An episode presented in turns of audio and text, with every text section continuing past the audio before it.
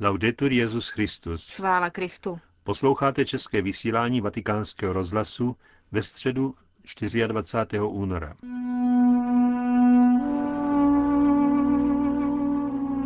Ve Vatikánu pokračují duchovní cvičení pro římskou kurii, dává je Salesián Don Enrico dal Covolo.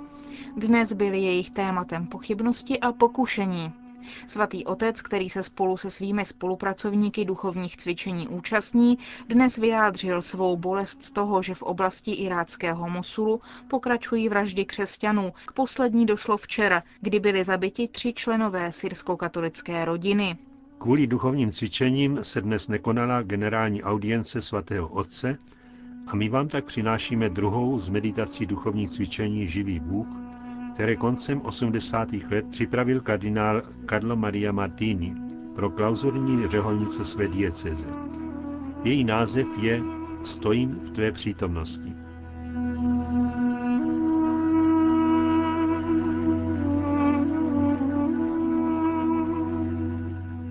Když se anděl Gabriel zjevil Zachariášovi, říká mu o Janu Křtiteli. Bude veliký před pánem, nebude pít víno ani jiný opojný nápoj, bude plný ducha svatého již od mateřského lůna a mnoho izraelských synů obrátí k pánu, jejich bohu. Půjde před ním v duchu a moci Eliášově, aby obrátil srdce otců k dětem, neposlušné k smýšlení spravedlivých a připravil pánu ochotný lid. Jak můžeme mít na Eliášově duchu a síle podíl? Navrhuji meditovat o definici, kterou o sobě podává na počátku své služby, když se představuje králi Achavovi slovy, jakože živ je hospodin Bůh Izraele, před nímž stojím. Nepředstavuje se jako zákonník, znalec hebrejského zákona, ani jako prorok, nýbrž jako ten, který stojí před pánem. Stojí v jeho přítomnosti. Ono stát před hospodinem je tajemstvím jeho síly. Co však toto tvrzení znamená? Jediný pán, tento výraz je nutno vysvětlovat v rámci dvorních zvyklostí a mluvy dávného orientu. Bylo opravdu obtížné být připuštěn před krále. Bylo třeba projít složitým ceremoniálem. Nicméně několik osob, kterým král naprosto důvěřoval, žilo stále v jeho přítomnosti. Při jiné příležitosti Eliáš formuluje větu stojím v jeho přítomnosti jiným způsobem. Nastal čas, kdy se přináší obětní dar – jsme na hoře Karmel, kde se koná velký soud nad modloslužebnými kněžími. Prorok Eliáš přistoupil a řekl, hospodine, bože Abrahamův, Izákův a Izraelův, ať se dnes pozná, že ty jsi Bůh v Izraeli a já jsem tvůj služebník. Vědomí, že stojí v přítomnosti Boha, není kultovní, nedefinuje se jako kněz, nýbrž jako služebník. Věrný služebník, který zná názory krále, naslouchá živému hlasu jeho rozkazů a i hned je provádí. Eliášův výraz, v jehož přítomnosti stojím, znamená, že je to člověk, který pochopil, že záleží jen na Bohu. Je mužem, který přijímá jeho zákon, jeho lásku, jeho vládu, který nechce nic jiného než jeho.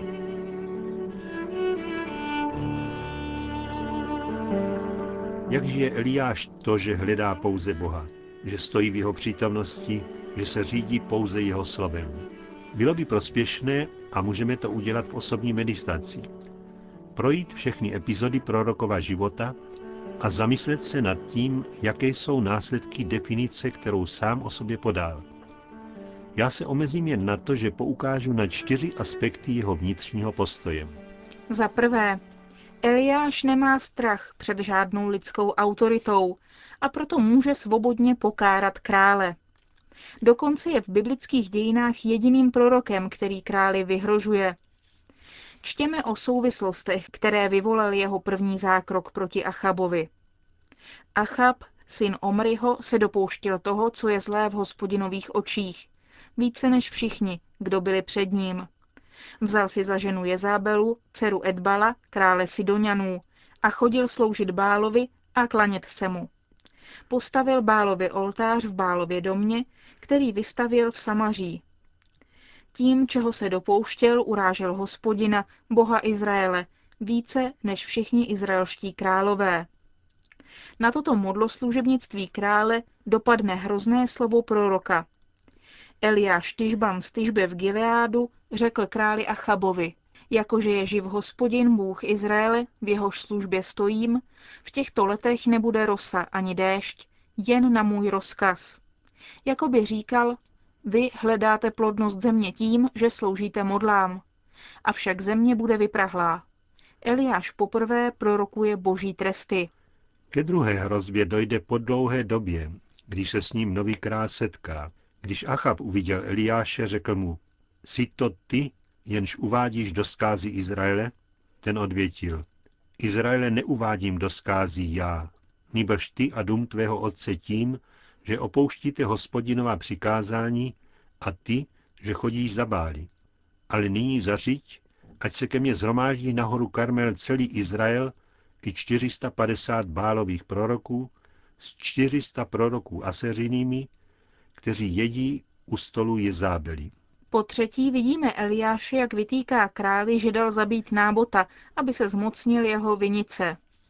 Jiné Eliášovo pokárání je adresováno Achaziášovi, synu Achaba. Toto praví hospodin, že sposlal posly s dotazem k Bálzebubovi, bohu Ekronu, jako by nebyl Bůh v Izraeli, aby se zdotázal na jeho slovo. Proto zlože, na něž si ulehl, nepovstaneš, ale zcela jistě zemřeš. I zemřel podle hospodinova slova, které promluvil Eliáš. To, že se považuje za jedině hospodinova služebníka, dává Eliášovi neskrotnou odvahu. Pro ní se stal populárním v následující tradici. Jan Křtitel s ním bude srovnáván právě pro odvahu, jež ho pobádá pokárat krále Heroda.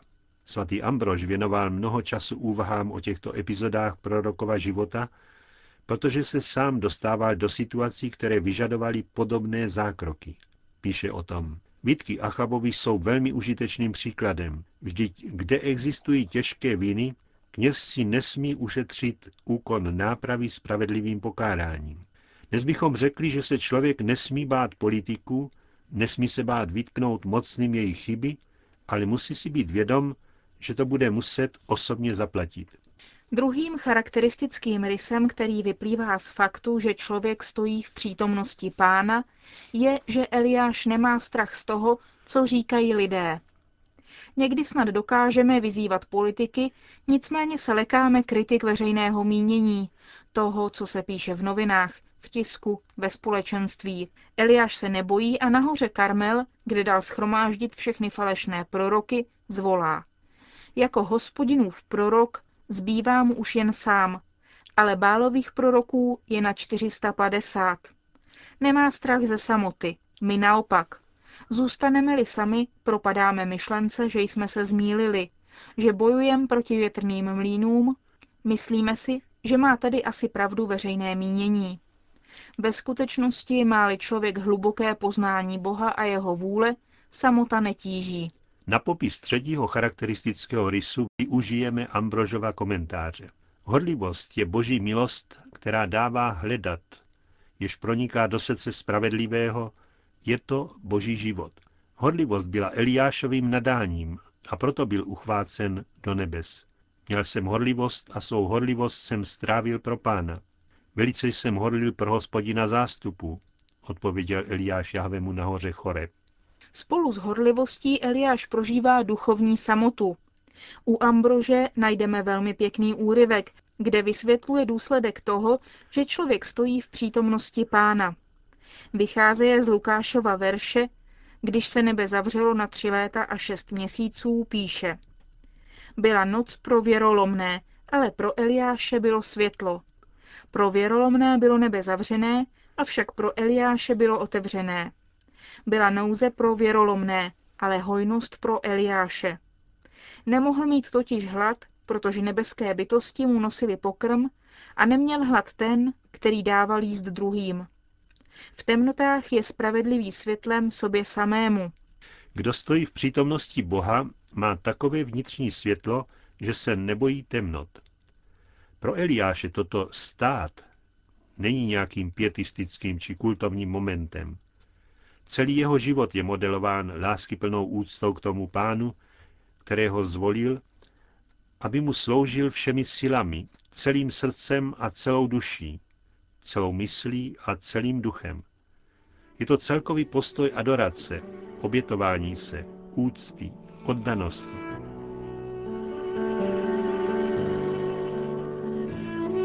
Abychom si prověřili, jak stojíme v přítomnosti Boha, jak žijeme své zasvěcení, zdůrazňuji čtyři postoje, o kterých byste se měli zpytovat. Základní postoj vyjadřují otázkou. Hledím jen na Boha, zaměřuji se pouze na něho, je Ježíš Kristus můj opěrný bod? Mnohokrát se ve farních společenstvích i v řeholních komunitách ve chvíli, kdy je třeba udělat nějaké rozhodnutí, vynoří starost, co si o tom myslí druzí. A není to zcela chybné. Ale především je třeba zvážit, je-li toto rozhodnutí ve shodě s boží vůlí. Zda je samo o sobě dobré, zda se může pánu líbit. Vždycky máme vycházet od toho, co se líbí Bohu, a teprve ve druhé chvíli uvažovat o výhodnosti, o časech a o okolnostech. Neznepokojovat se kvůli lidem a jejich úsudku. To je další způsob, jak vyjádřit, že stojíme před Bohem. Samozřejmě, že v komunitě je nutné porovnávat úsudky, ale obavy z úsudku druhého se nesmí stát chorobné, přehnané, tíživé. Dojde-li k tomu, pak to znamená, že nejsme v přítomnosti pána. V temnotách je spravedlivý světlem sám sobě. Nezávisí na názoru druhých, i když je užitečné, je-li částí naší zkušenosti potěšení, kterého se nám dostává od těch kolem nás, má-li svou hodnotu. Je to však podružná hodnota, třetí nebo čtvrtá od konce. To, na čem záleží, je boží úsudek. Nestarat se o to, jak nacházím nebo nenacházím pochopení u druhých. Některé osoby upadají do pochybností o sobě, protože se obávají, že jejich práce, jejich nasazení, jejich služba není oceňována a kladou si otázky, chápou mě, je oceňována má úloha v církvi? Jsou to oprávněné úvahy, které se však nedotýkají podstaty. Nezáleží na tom, že si mě druzí víceméně cení. Nezáleží na tom, že má úloha je dobře oznámkovaná, uznávaná. Ale rozhoduje pouze to, že se to líbí Bohu. Praktickým cvičením může být, že pohlédnu na to, jak prožívám tyto pocity v modlitbě, božském oficiu, v eucharistické adoraci. Pravda, některé z těchto akcí jsou skryté, myslím osobní modlitbu, tichou kontemplaci. A v tomto případě je snadnější prožívat osamění s Bohem. Naopak jiné akce jsou zborové a musíme hledat Boha všichni společně, zpěvem, gesty a slovy. A tady se vetřou obtíže. Soudce doprovázený nějakou komunitou je možné dát se unášet sborem. Jako by to stačilo a hodně se starat o zpěvy, gesta a snad se i rozčilovat, když někdo zpívá falešně, kdo neprovádí obřady bezvadně, nebo se polekat, že dobře nekonám svou roli. Liturgická služba je udělána pro Boha. Provádí se hlavně tím, že se dívám kolem sebe. Také zborové chvíle liturgie musíme prožívat v přítomnosti Boha tím, že k němu neustále pozvedáme své srdce. Budou nás napadat roztržitosti, ale je naší starostí vzpamatovat se a říci, pane, jsem před tebou. Ty jsi má modlitba, ty jsi můj zpěv. Ty mi dáváš všechno. A tobě se obětuji spolu se svou komunitou.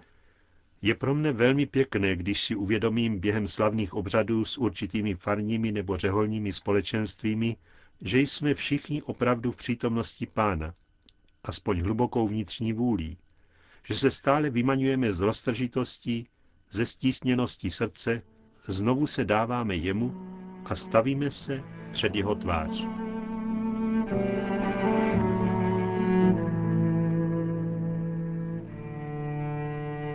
Končíme české vysílání vatikánského rozhlasu. Chvála Kristu. Laudetur Jezus Christus.